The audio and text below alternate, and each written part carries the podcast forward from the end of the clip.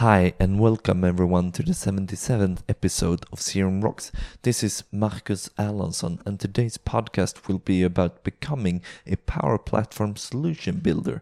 And with me today, I have Rory Neary from Data Spinners. Rory Neary is a chartered accountant turned power platform consultant based in London, South Buckinghamshire, UK. Rory has spent the early part of his career in finance auditing and reporting roles and now specializes in Power Apps, Flow, and Microsoft BI Stack. He's active in Microsoft community, posting related videos through the YouTube channel, and he's a Power Apps community blogger on powerusers.microsoft.com. Welcome, Rory. Hi there. Thank you for having me. How are you doing today? Uh, I'm very good, thank you. Yeah, um, I've been doing plenty of uh, Power Platform work today, so I'm really ready to go uh, for this uh, podcast. So, what is it that you do? Well, I guess it's a, a range of things, and it, and it, has changed over time. So, um, and it does reflect the sorts of things you know that my my journey into the Power Platform. So, as you've mentioned already, I'm uh, a chartered accountant, and so uh, I've gone through a, a, kind of journey where I've moved from you know Power BI to Power Apps, then into Flow, and then further into the whole Power Platform world.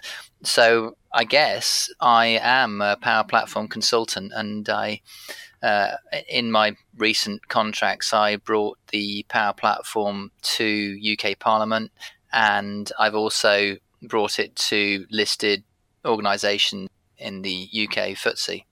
We're customers all the time. What's your last memorable customer experience as a customer? I, I got my daughter to make a present for a good friend of mine who's active in the community, Will Dorrington, and he became a an MVP recently, and uh, we met.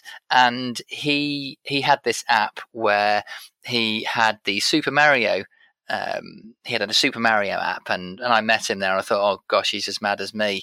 So, um, and when he became a an MVP, I got my daughter to do him a picture, and it was a Super Mario picture, and I thought it'd be fun. And uh, and I got the picture framed at a local um, picture framers. And as I was picking it up, I said, uh, "I'm going to post this. Is that okay?" And they said to me, um, mm, "Well, you know, you need to be really careful with the glazing and and and so on. Obviously, it's got glass." Um, and and I hadn't really considered it. And I said, "Oh, well, can you kind of maybe help? You know, can you package it a bit?" And they and so what they did was they literally cut some card to shape. They they wrapped in so much uh, so much material that you know it it was well it was as well protected as it could be and um, you know that was it was a good experience i think because the the package got there you know to him and the gla- the glass was all was all fine. Um, and to be honest if i think i've done it myself the, it probably would have arrived and it would have been cracked. So um, that was nice. You know it was uh, so that was a good uh, a good experience uh, for me. Um, yeah there's plenty of other uh, experiences i guess but that was well, that was a nice one. What's a power platform solution builder? Is that any difference from a citizen developer I guess let's, if we just take a step back and say, well, what is the Power Platform? Essentially, it is uh, a combination of the parts of Power BI, Power Apps, and Flow, and arguably, uh, and then the the data sets that underlie it. So essentially, a solution builder is the individual that is able to pull those different products together in a meaningful way that reflects the user stories, uh, essentially the data stories that exist, uh, and also the user experience that we that we want to have. And um, and on one level, it might sound straightforward. On another level, it, it can be complex, uh, and and so it's yeah, as I say, it's the, the person that pulls those all the products together and, and the and the you know the, you you're going to know whether or not you've done it right because people will actually use the product and you're going to know whether or not it's right because you've got good governance in place so that the solution can have some kind of application lifecycle management um, process in place. So um, that's that is what a solution developer uh, should be. So Microsoft are touting or, or screaming out the system citizen developer, the no code, the low code solutions. What are your thoughts on what it takes to, to become a, a citizen developer here then? I think the I'm absolutely fascinated with the idea of the citizen developer. I, I you know, a, a, citizen developer in essence is someone who has uh, arrived into the developer space and let's let's for argument's sake say that it is the power platform they've arrived there but not as you know through the traditional computer science route or even dynamics you know there's quite a lot of examples where people are dynamics customers and they get into crm then they get into you know maybe some kind of consultancy role and arrive through that route. Um, a citizen developer, perhaps in the context of the Power Platform, is somebody that arguably just comes across the Power Platform in some way, whether or not it's Power BI or Power Apps, and just thinks, wow, this could solve some of my problems. And, and, there, and there are examples of them. Um, but these people do not have coding experience. They do not have developer experience. They, they just see something that they, they, they see a need within their organization and they see a product where they believe that it has the capacity to help them. And they've also got the get up and go that means they they turn their thoughts about you know whether or not it might be successful or not into action. And and they take a risk because you know the biggest risk you can take is with your time and and also with your reputation because you're not a developer so why should you be any good at this? So they they have an awful lot of really interesting qualities you know as well as you know being closer to the business and closer to the needs of the business do you think that it takes a certain type of people or uh, folks to take this kind of risks and and go for these challenges then Abs- absolutely, yeah. I mean, you you've it's it's not an easy road. I don't want to put people off it, but it, it's the nature of the nature of being a developer in this space is you just got to get up more times than you fall over. And and you will fall over before you succeed. So my my wife is a teacher and she talks about um, first fail which is um, first attempt in learning. So you, you you need to accept that you will not be successful first time and you just got to keep you know believing that that actually you know you will be um, successful and and that you can build things that, that are meaningful and not just fail first, but fail fast enough so you still have momentum and don't have dug yourself too deep in the hole then. Yeah, I, mean, I guess there's different types of failure. There are there are there's big failures and small failures where a small failure might be you didn't get that little bit of formula right and eventually you did get it right. Well, that's a small failure. Um, but I guess a big failure is if you fundamentally miss the point about what the product is intended to do, or you build a data structure that cannot possibly support your needs or your reported needs. So there are a range of types of failure, and, and as you say, if you can fail fast, then then great. And, and I think that's that's you know a huge challenge with with you know you've got to have some kind of data modeling brain um, where you're thinking about how am I going to solve all these problems because when you start building something you you can't it's it's very much chicken and egg as to whether or not you know you start building it and then you start building the data sets that support it or you build the data sets and then you start building your solution and then you think about you know but all the time you've maybe got to think about you know there's going to be some reporting piece at the end and there typically is a reporting piece at the end of every every kind of um, every kind of power platform project that generally speaking, there is something reporting wise. So you've got to kind of have your eye on that, whilst it's not necessarily the most important thing whilst you're you know building your power app. So it's it's a tricky one.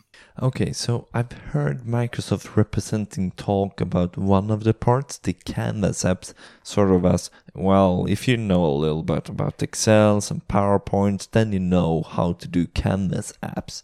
What do you think about this statement? Well, I guess in short, I would say that I have been building Canvas apps for, you know, getting on for, you know, let's say it's 20 months. Now and I, and thinking the canvas app world that is quite a lot.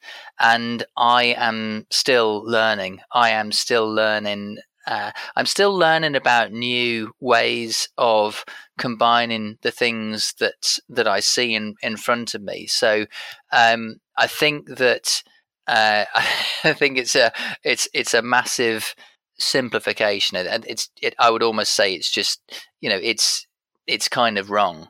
Um, and but having said that, that what I would say is the nature of all almost all of the formula structures is of an Excel nature. It's Excel like nature. If you wanted to do, you know, an if statement, it would be just like you do it in Excel.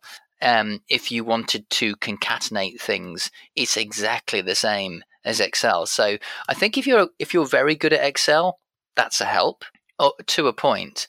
Um, the the PowerPoint piece is interesting because you know I guess if you're good at PowerPoint, then perhaps you've got a sense of design. Now, I wouldn't say just because you know how to get things to fly in and so on in PowerPoint, that's great. But if you've got a kind of design um, brain on you, then that is extremely helpful because you're then going to start to think about what the colors are like and also what the I'm going to call this the the user journey through your Canvas app is going to be like, and that's not really an Excel type thing. So so maybe I'll I'll step back a little bit from it, but but I would still say that that I'm continually learning about Canvas app, and I I kind of think about um, uh, I used to do oil painting, and I and I sort of think about um, Monet, and I think, well, yeah, I know, but he just had, you know, he just had paints and a two D, you know, thing to work with. Look at all these variations that we've got in Canvas apps. It's just vast. You know, you can you can call flows that do all sorts of weird and wonderful things. So it is so so rich. You can almost not get to the bottom of it but what you can get to the bottom is is is to understand your um, your specific user story, and if you if you hold to your user story and whatever it is you are trying to get out of this product, that is the most important thing that you can do because you'll never finish a power app if you're if you're uh, not careful. Okay, so where did you start this journey for yourself then? Trying to to find some power apps help or training or so where I started was I um, I moved out of accountancy. I wanted to do something else. I then did Power BI. I did it for about a year, uh, and whilst I was doing that, I was building such um, uh, the sort of solutions that wouldn't sit, you know, quite right on a uh, on your um, company tenant. So I started. I was we were we were getting a puppy, and so I thought, oh well, I'll I'll build a Power BI report that helps us to find a puppy in the country, and and it would take data from different places and plot it on a map and so on. But what that meant was that I then started seeing other things in Office 365 on my own tenant. I thought, oh, Power Apps. Interesting. And then you sort of think, and because you're global admin on your own tenant, you've got the licenses to everything. So you go, oh, I wonder what that is. And so I uh, I then started doing a Power Apps course, which was um, done uh, on EDX by, and it was run by Audrie Gordon, uh, who's a good friend of mine, and uh, she's one of the Power Apps program managers, and and I started doing that course, and I thought, oh, this is, do you know what? This is actually as good as it looks. This is like really, really good. This fills the gaps that are left by um, by Power BI, and, and, and there's no criticism of Power BI. It, Power BI does what it's supposed to do, but when you're an accountant, and let's say you've got a report, you want to be able to action. It's that it's that ability to action. To you know, as I see it, you know, Power BI tells you that the train is coming towards you, but Power Apps is the thing that gets you out of the way of the train. You know, Power BI doesn't do anything other than tell you things. So it's so for me, I was completely inspired by what Power Apps could could deliver, and so I did that course, and then um, and then I I put it on my CV, and I tweeted out that I uh, I tweeted out to to say anyone out there need any power um, any power apps work? And someone actually replied. And and so i did a tiny bit of uh, a little bit of consultancy and i must admit at that point i wasn't amazing at it but i did put it on my cv and then um, shortly after i got a uh, I got a call from a recruitment agent who had a role uh, working for the Parliamentary Digital Service and I went uh, to them, and I was actually the only person that went to them that could actually demonstrate that they had actually built Power Apps, and I had a, a Power App that I used to do my expenses and so I would just uh, take photos of my expenses and so on. So, uh, and I was able to put them into my SharePoint list, etc., etc. And you know, and they thought that was quite good, and so they took me on, and uh, we started building apps in uh, for the Parliamentary Digital Service, and it was a really, it was a really challenging period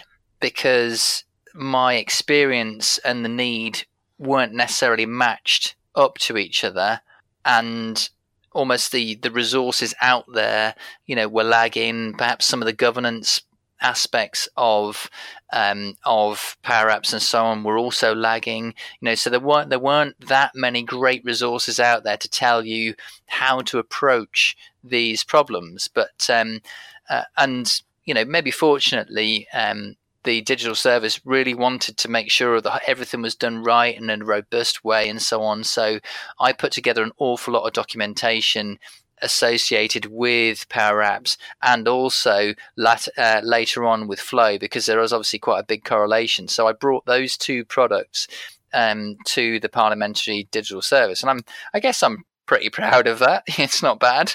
Um, so, so, would you say that you stumbled of upon this then when you started discover it yourself like almost two years ago then?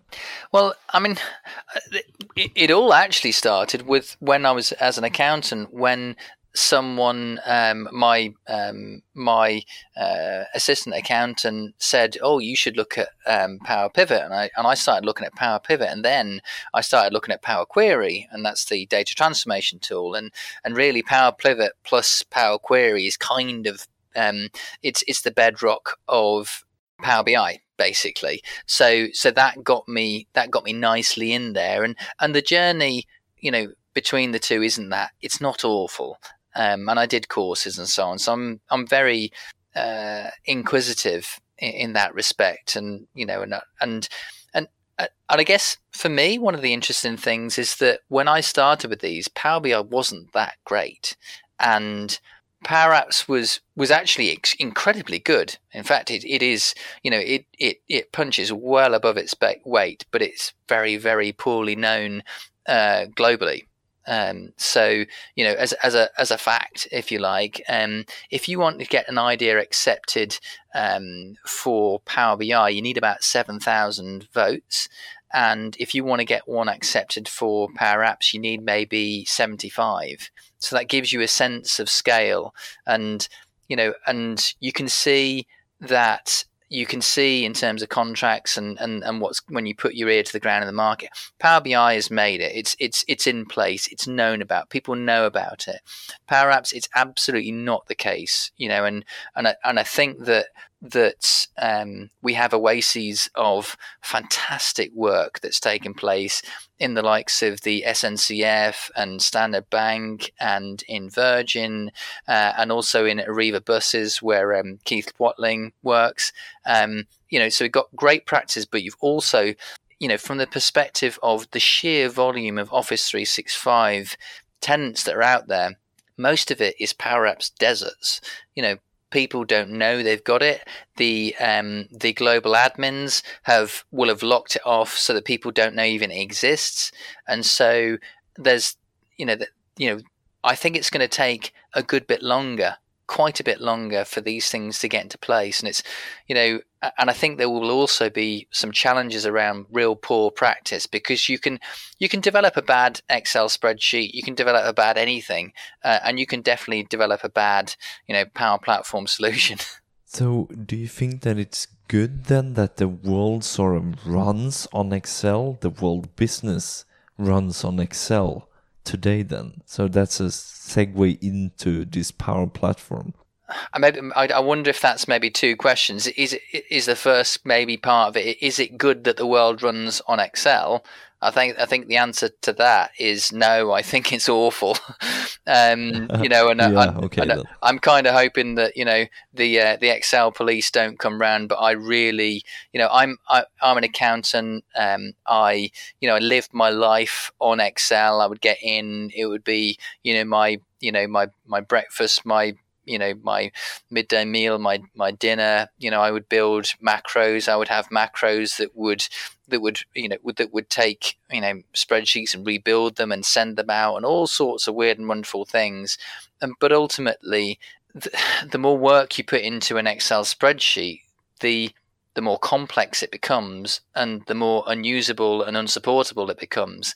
So you know, I'm sure there are some fantastic spreadsheets out there, but there are also some awful ones, and you do not know where the mistakes are are in the awful ones. You know, I think there's far less scope to make mistakes in in your power platform solutions and so on than than it is possible to do in in in you know Excel, where you can have hidden sheets, you can have macros. Um, I mean, just just as I, I, find it fascinating going into organizations and you just have a little walk around and you just see how much excel is being used to run these businesses. People emailing them emailing each other excel spreadsheets. You've got so many multiple versions of the truth. You've got um, and and and then you even have people doing reporting out of excel. And then when they want to do another report they do another download and another set of transformations. It's you know to me it's it's kind of backward. It, it you know, and and the the issue with Excel is its its power is it's all is also its its failing. It combines reporting and data. That's kind of what makes it great, and it's fantastic at things like um, reporting and um, particularly budgeting sort of scenarios. Fantastic for that sort of thing. And so there are there are lots of great use cases of Excel, but I think there are also lots of use cases where do you know what? It's not the right thing to use. You're just using it because all you've got in your toolbox is a hammer. So the the change here to Power Apps that's helping us is in a big way from an organization point of view is there is an central place where actually power apps is stored, where the flows are, where the power apps, both model driven and canvas apps, and the Power BI is actually run so you can find them if they are starting running loose then. Yeah, I mean, I, I think that um, you know if I'm if I'm quite honest about it, you, you have to remember that the nature of um, you know Power Apps and Flow are very, very closely linked. So, for example, you have environments, and inside environments live your Power Apps and your Flow. So they sit, sit next to each other. But the same isn't true for Power BI. So Power BI sits elsewhere. There's not necessarily something which is a Power Apps plus Power BI you know a true power platform solution and so i kind of consider these to be sort of they're kind of modular um, you know power apps and flow can can link together very well but they do they do exist in a kind of modular fashion So it to an extent that the flow doesn't know that the Power App exists, and the Power App uses the flow, so it kind of knows that it exists. But but they can the the the, the kind of point of communication, if you like, is is the is the actual data set that underlies it all. And Power BI, all Power BI is does is read what that data set says. But the Power BI report doesn't live in the same place, and and also in many cases the row level security that exists uh, for a Power BI report is not the same as what exists for the Power App itself. So you have a breaking quite often of the row level security that exists. So it's you know so it's you know I'm going to say a challenging world, but you know but you can make the most amazing things things that are just like you just would not believe the things you can make in power apps that you just there is just no equivalent in any other product it, it, you know I, you just the power that you get and then the fact that the minute that you, built it, it's available on, you know, uh, it's available on Android. It's available on mobile. It's available on uh, on your computer. You know, it's that that and that rapid publishing is just incredible, and the sharing is really really good. So, so I think that the things that, that Power Apps and the Power Platform win on are really, really important things, which mean that we can head towards you know things that feel like solutions that are agile. That mean that if somebody says, "Oh, I don't like it over there," can you put it over here? That within reason, you can actually make those changes way more quickly. And then if you think about what the traditional development cycle would be for these these these pieces of business software, they would tend to be very, very long, really long, almost so long that by the time that some products arrive, the world has moved on and the need has changed and so on. So I think that the agility of the the power apps is is the thing and, and the power platform is the thing that makes it really great um, and you know and that and that will have its own issues in the future so so what you'll find is that people will continually be tinkering and then eventually they might break it. And that's where you need to think about application management life cycles and having development environments and test environments and production environments etc etc and that's when you start to move from you know from where the citizen developer would be where they just wouldn't know about those sorts of things. They're just basically everything's in production and you know and, and if they get run under a bus then you know nobody knows how anything works. So, you know, so you know, whether it's an Excel or Power Platform, they will still have challenges, but I would soon have a challenge in the Power Platform than I would have in Excel. So you talked a little bit here about developers. What do you think are, is stopping them from moving to the Power Platform? Uh, yeah, it's it's a really interesting one. I, I think that I mean, I mean, um, I'd almost say you'd have to ask them. Um, but I think you that don't there are, consider yourself a developer then, even if you have been developing this for almost two years. Then I think what the way I would think about a I think that what we, we call them is pro devs, people that have that are professional developers that, that know how to develop, and I would and I'm thinking about people with .NET skills and, and so on. So people that have that have come from that direction, um, which is not at all the direction that I come from. And and and when I talk about, I don't really I like I don't like to talk about code.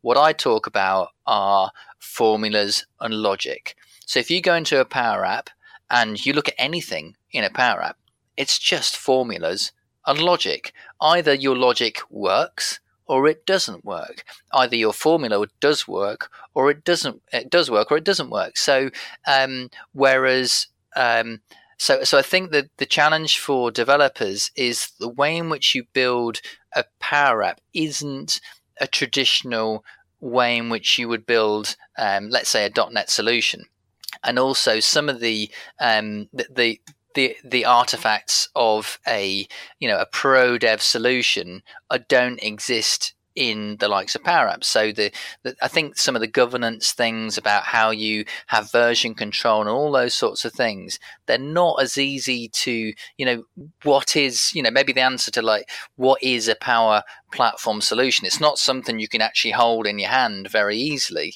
because it's it's made of these these elements, if you like. Um, so I think that that, and the other thing is that quite often um, quite often developers don't actually know about how Excel formulas, you know, the nature of Excel formulas.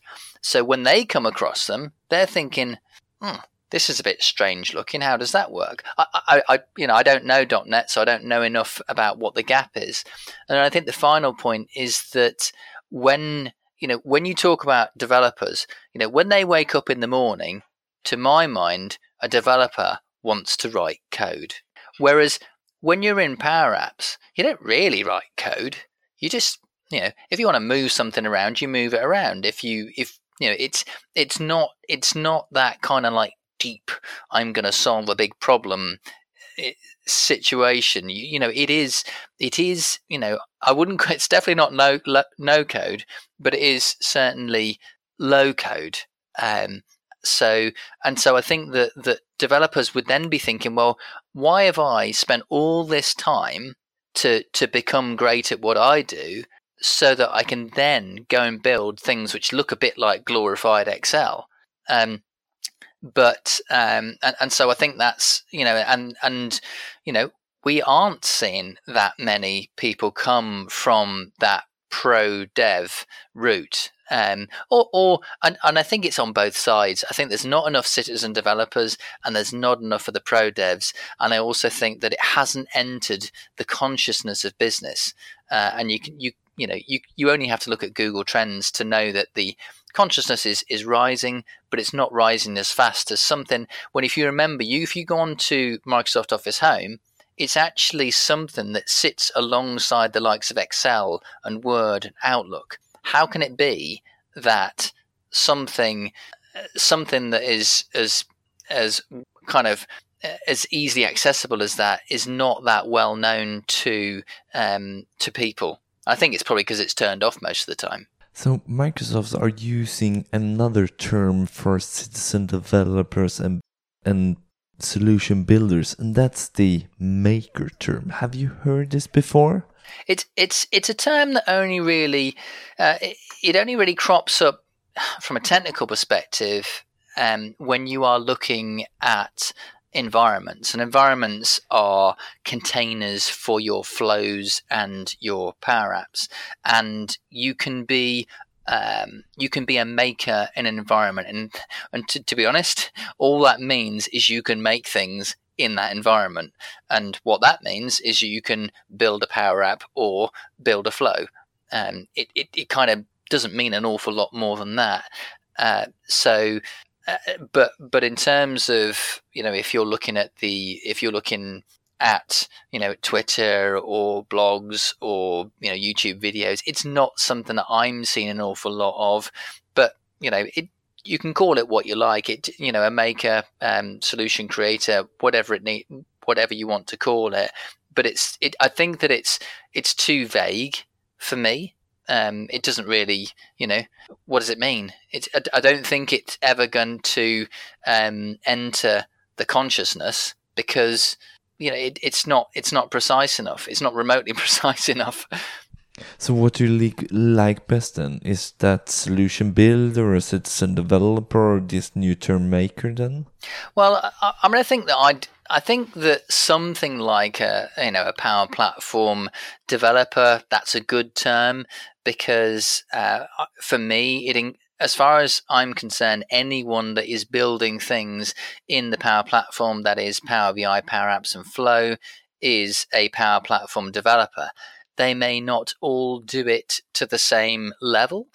Uh, and by that I mean uh, the same quality of solution. But you know that you could say the same about footballers. You know, just because one footballer is better than another doesn't mean that one person isn't a footballer. if you see what I mean. So I think that it's it's a good term because I think that from the point of view of the citizen developers, that is where they need to be heading. They need to be thinking about right how you know it's no it's not enough and I have seen this where people think that just because they can build something that makes them a developer. Well, it just means that they've just made something, um, but it doesn't mean that they are. It doesn't mean that that they have made something that is going to stand the test of time. It doesn't mean something that, that they've they've made something that can you know where it is straightforward to build a Power BI report from it, for example. So we all come in at different levels, and you know, and and and some of it you know people will need to fail. I think one of the challenges will be that if if you only do say for example Power Apps say then and you don't do Power BI, the problem you've got is you won't really know the right way to, in which to structure your data, and by the time you do realize it, that may be too late from the point of view of Power BI. In particular, if you wanted, for example, to do um, direct query, uh, where you where you've got a direct link to the data and it's always live and, and so on, which may be valuable to your organization. So, yeah. So we try to go into some of the parts here, but I really liked where you have sort of nailed your list of where you think the most blockers are. So can you run through this list for me? Yeah. So so uh, I guess this is I guess in answer to the, the a question where we're saying, and it's a question that's in my mind where you say, where are all the citizen developers? Just just where are they? And maybe just to stand back from what a citizen developer is or could be. Well, a citizen developer is somebody that comes to the Power Platform that that is building solutions. And so, well, who are they in the organization? So maybe one of the things is who are these people? You know, for example, if you look at you know contracts and so on, what you'll find is that people put contracts uh, and they say needs to be a SharePoint, you know, an expert and a Power App developer. They're just not the same thing. So there's a real lack of understanding of of you know where where to draw the line. Um, so I think that that if if I was going into an organization, I'd be saying, look, what you need to do is you need to be looking at your organization at people with the potential to become citizen developers, people who want to learn um, and and then start from there. So you're going to have to identify who these people could be then you're going to need to do some kind of training with these individuals. Now, may, whether or not the training starts with it being them being inspired into saying, "Yeah, I really want to go for this," and so on, and as well as training, they're going to need mentoring because they're going to build things, and then things won't work, and they're going to need help to to kind of get them over those hurdles. And there are plenty of hurdles, but to be honest, so many of them are so straightforward to get over that they just need, you know, just imagine, you know, doing an obstacle course and trying to get up to something really high and someone giving you a hand to get you over the other side. You know, it doesn't make you a bad person because you couldn't climb up the whole way, but you just need a hand and, and, and mentoring is, is some of that. You know, there's a, the next point is really on technical competence because ultimately you're going to have to work. You know, you're going to have to learn your trade. In order for you to be successful, you can't just think it's going to come to you. You've got to go to this platform and you've got to you've got to look at your business problem and think, what am I trying to do here? And and and maybe strip the problem down to like its bare bones, where you're not trying to solve everything, which quite often is what people try and do. They try and solve absolutely everything, when actually it's not needed at all and it's it's just making the problem more complex than it needs to be. Um, but you will need to be technically competent. Data literacy is really, really important. It's it's something that's fascinating to me because I I don't really know. You can see that that in some cases people really aren't data literate, and you think, my gosh, you know, the way in which you've laid that out doesn't lend itself to to people doing anything with it, and so you're just going to continually have issues as as a result of that and then start to think about education and whether or not our young people are being educated in data literacy because you know we have you know our our education systems are hundreds of years old and yet we're kind of training them exactly the same way now as as arguably we were we've been training them for many years. You know, if you look at the broad subjects, so um, and then maybe the final point is is maybe the most important one, which is around governance um, and application lifecycle management, because you know citizen developers will not think about that. It, it, and that's no disrespect to them at all. Some of them will think about it, but most of them will just want to just be so happy they've actually created a solution that they won't necessarily then be thinking about, well, you know, have I named my, um, have I named things in a way that would make it understandable by someone that came after me? So in Power Apps, you build loads and loads of uh, lots and lots of um, objects effectively, and you can label them however you want. But you know, if you follow a good naming convention, your formulas will be understandable, and if you follow a bad naming convention, it's going to be indecipherable when someone if somebody was to come across what you've written and whether or not you commented your code and things like that so it's not just textbooks one textbooks two textbooks three it's actually okay this is the name textbooks this is the last name textbooks this is so you have that kind of yeah, I mean, there, help as well. I mean, there's great documentation on there. It's not not to say that it isn't there. I mean, but the out of the box, if you build, if you create um, Uh, if you create a label, for example, it will always be called label underscore one. The next label will be called label underscore two, etc., etc. But you know, you could just call it LBL and then what it means, which means, and then for example, uh, and there's and and there's this this particular naming convention for power apps where you just you know if it's a button it's btn if it's a text input, you call it, I think it's TXT. There's actually a whole naming convention, and there's a white paper that's been written about how you should name things. And of course, what that would mean is that then if we all start to do things the same way, that means that somebody could come in from outside and then understand something you know, if you imagine an Excel spreadsheet, you go to look at somebody else's Excel spreadsheet. If it's got any level of complexity, they are really, really hard to understand. You just don't know what any formula could be in any cell. It could be just it's just straight pasted values. You have no idea what you're looking at. Um, Power Apps and the Power Platform are better than that, um, but they still have you know you you can still do it badly. I come from a dynamics background. Mm. Do you think it's important to know these dynamics if you start with the Power Platform? I mean, I think I think that um, I'd almost say the Power Platform is made with dynamics in mind. It really is going to be amazing for dynamics people. It's going to be off the scale amazing for them. And you can see it already, you know, I mean the the CRM people, you know, they can you can embed power apps within your CRM solutions. Uh, and what that means is you can have a power, you know, does what it says on the tin. You can have a power app to which data is flowing from your your, your solution into your power app, so you can then in, um, interact with it in some meaningful way, so that you can then uh, get some meaning out of it. So I think that, that that's you know it's it's brilliant. It's absolutely amazing for the dynamics community, in particular the CRM community. And and if you actually look at the artifacts of um, you know the common data, you know the common data model is a dynamics database. You're building um, you know building entities and so then when you start to look at things like um, security roles and, and so on it's basically crm and so when crm people come across it they're going oh is it just that it's like well, yes, it is. And so, so when they're, you know, when they look at the entities and so on, it's really great place for them to be.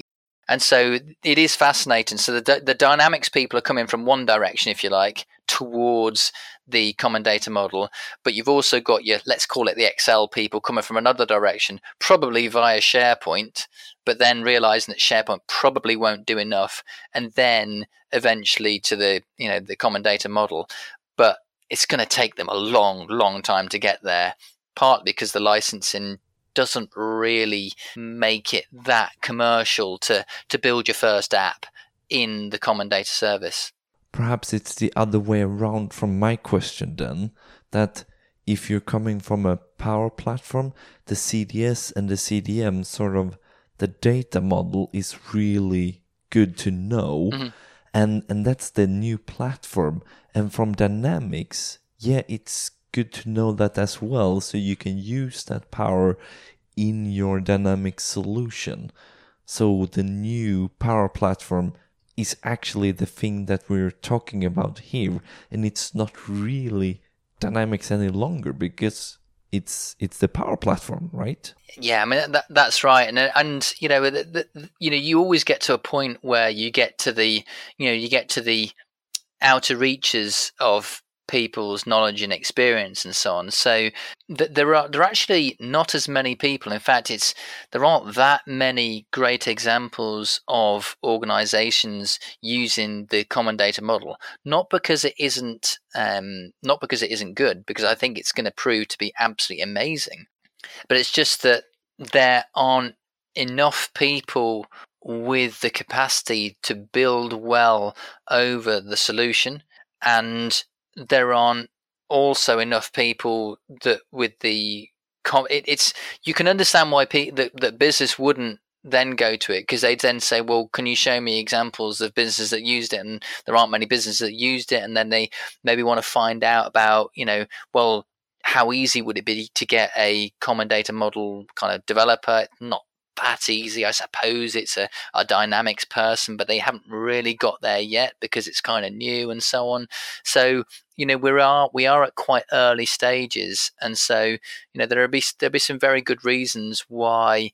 Um, you know, we, you, I'd, I'd perhaps consider them as kind of early adopters, and you know, uh, um, and you kind of end up end up having to accept that there will be times when when you might face challenges you weren't expecting.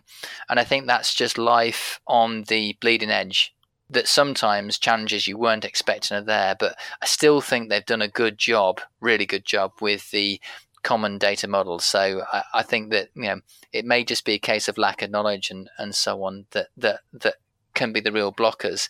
It's it's a bit like the example i gave you of the citizen developer needing you know a handover. Well there aren't as many people to help the people in the common data model scenario to give them the hand to get over the other side of the uh, the challenge. But you know, I think it's progress. I think you just have to go for it. If I want to go for it, what's the steps that you've taken to gain your knowledge? Yeah, I guess um, I guess my steps. Uh, I, I to be honest, I've been quite obsessive about about um, about learning and learning and learning and learning. Um, and and so you know, I started um, learning about Power BI, and uh, I started watching a video by Ruth Pozuelo uh, called DAX Fridays, and she would just uh, indicate how a uh, one specific function worked and she would maybe spend 10 12 minutes on it and that was enough for me to cope with. I could cope with 12 minutes. Uh, and there was another guy called Michael Girvin and he did lots of videos about um, he was actually an excel guy um, i forgive him for that but um, and he um, did lots of videos about power query and it made me think oh my gosh power query is just like ridiculously powerful. And so that's got me in there and then you know the power apps was was a bit different in that um, you, you can get to a certain point with power apps and then and then it's like oh my gosh what do i do here? sort of thing and, and so you almost like need to turn your brain power app shaped if you like to to become successful with it and and then almost say well actually you know you need to become know know how everything works and then think right forget about how power apps works what's the problem? So you know you know and, and then say I know that you'd almost start with like I, I kind of know that Power Apps is the answer, but what's the problem, sort of thing, and um, and um, yeah, uh, and so uh, and in my case, I've learned an awful lot through uh, my own YouTube channel because I think right, what shall I do a video about today? I go well, I'll I'll do a video about this, and you know, and as part of the process, I've learned a lot through through doing that, and I watch a lot of YouTube videos but I will do a massive shout out to the um, to TGG So they used to be called um, those Dynamics guys, and they've got a website called Dynamics365society.co.uk. They are a fantastic community. They hold hackathons. They've got a Power Platform bank. They have um, they've run competitions. They you know it, it is a genuine community feel um, to this group, uh, and uh, and it's an excellent website. And it's not all about dynamics at all. They have blogs, um, they have videos, and so on. Um, so that's a really good place to go. And it is, you know, they are a, a community. They and, and I think that's one of the greatest things about the Power Platform today. It's like we've got the place to ourselves. We haven't had people move in on this and and almost take it over. And i think that's kind of worked really nicely. There aren't really many egos in the kind of power platform world. And you know people know that you know to a degree everyone's learning. Everyone is learning and that includes microsoft. And you can see it all the time with the new developments and so on. There's some amazing things that that amazing developments. And you know almost every change is good um, that that I can see. Um, although it, it is challenging to wake up one morning and then things are different um, sometimes. So Dynamics 365 society.co.uk is brilliant, but there's also another group called the Power Addicts. Um, and uh, and they uh, and they um, I'll give another shout out to Keith Whatling, um, but there are an awful lot of other um, power, uh, power addicts out there. There's almost like a kind of uh, it's, it's a bit like um, uh, uh, I'm not going to sort of drop any things about um, the Marvel universe, but um, uh, it's a bit like Asgard in in the Marvel universe. It's a people, not a place. I think that's a bit like Power Addicts. They don't actually. I don't think they've got a website or anything like that, but they just are a group, and they do hangouts and so on. So yeah, they do have some things, but they are the idea with Power Addicts is it's a group of people that if somebody kind of tweets out or needs help with the Power Platform, then a Power Addict would step in and help them directly. And the only thing they're asking for is that the the people that have been helped credit power addicts with their success and also then help others out in turn. And you can uh, i bought a t-shirt from them today actually whilst i don't know what i was up to. But um, so it's a kind of it's like a it's a bit of a movement that's going on um, and they and they are well recognized in the um, in the industry. Um, they're they're recognised by um, James Phillips uh, as as you know having having influence and and so on. So um, that's a great bunch of people. Um, where we started with this conversation is what to do if you want to know more. So take the basic courses: app in a day, flow in a day. Do the EDX Power BI course. Which is a, which is a video led course. Uh, you can you can do it for free.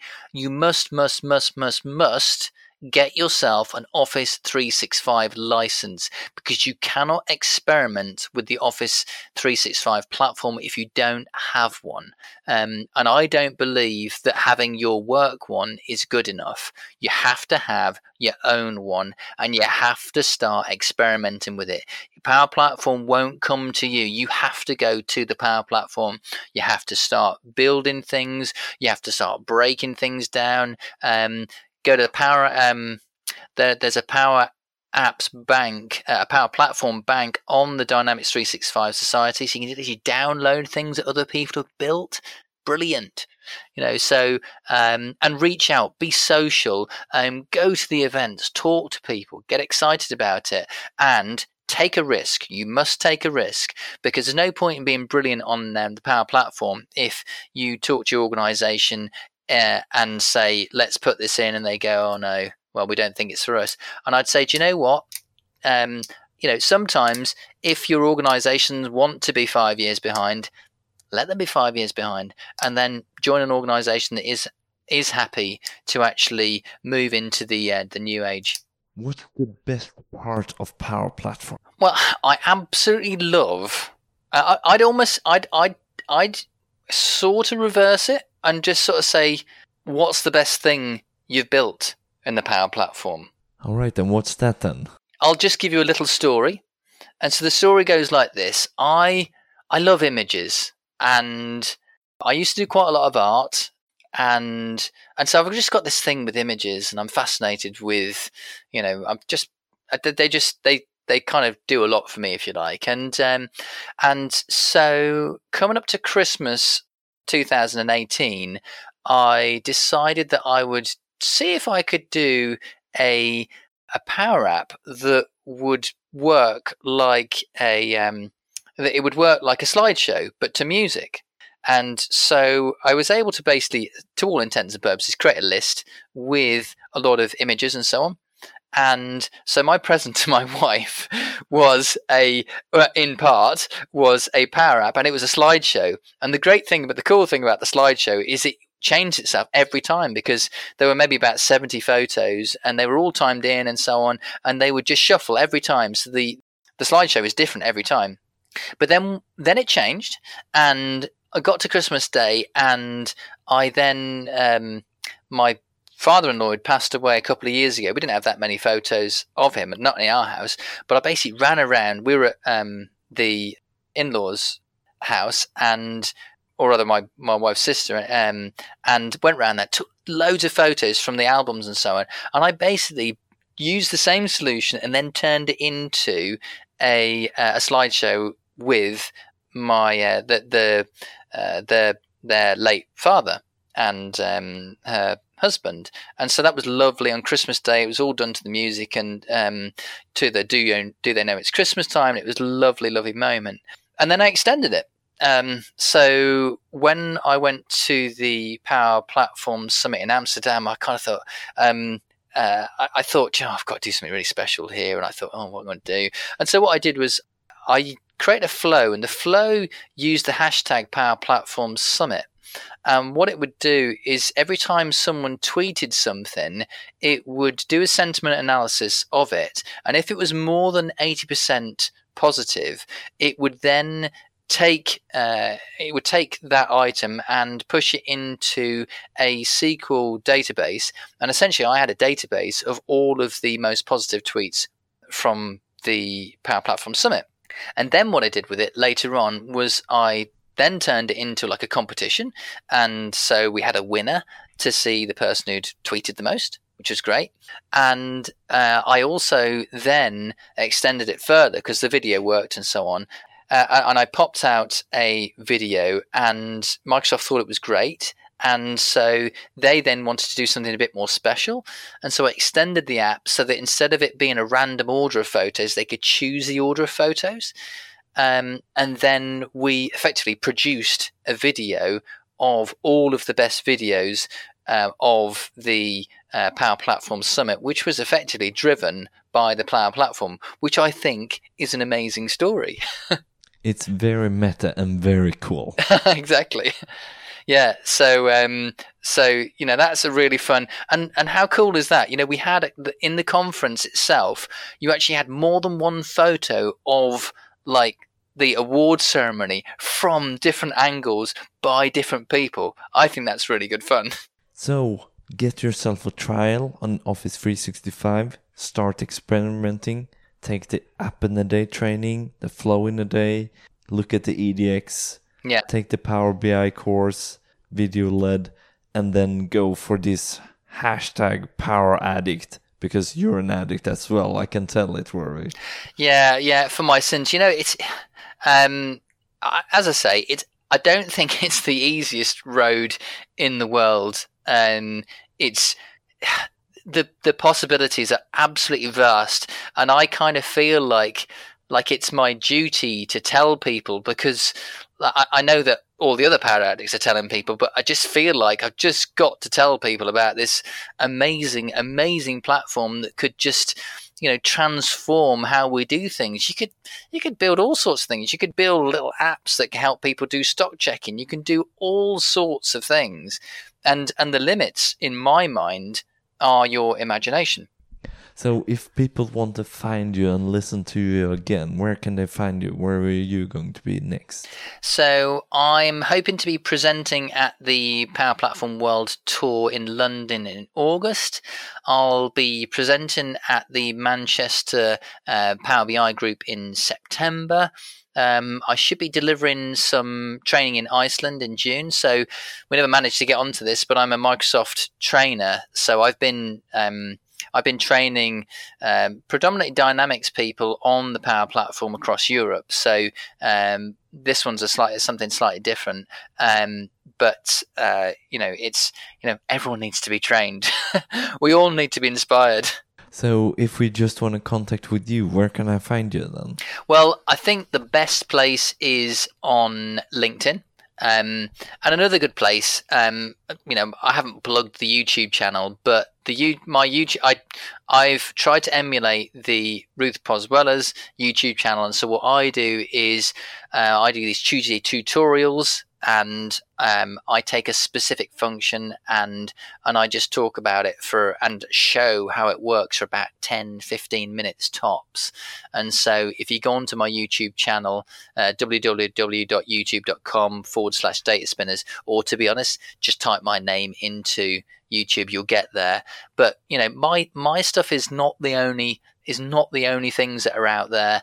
Um, there are loads of other great people out there. So make sure you get social with this and, you know, join your local um, user groups um, and, you know, it you'll you'll really benefit from it. Thank you, Rory Neary, for your participation in CRM Rocks. No, thank you so much for having me. It's been an absolute pleasure. And thanks to you listening. And don't forget, you can just comment on crmrocks.com and you can subscribe. Just search for CRM Rocks in your favorite podcasting app and you will find it right there. See you next time on CRM Rocks.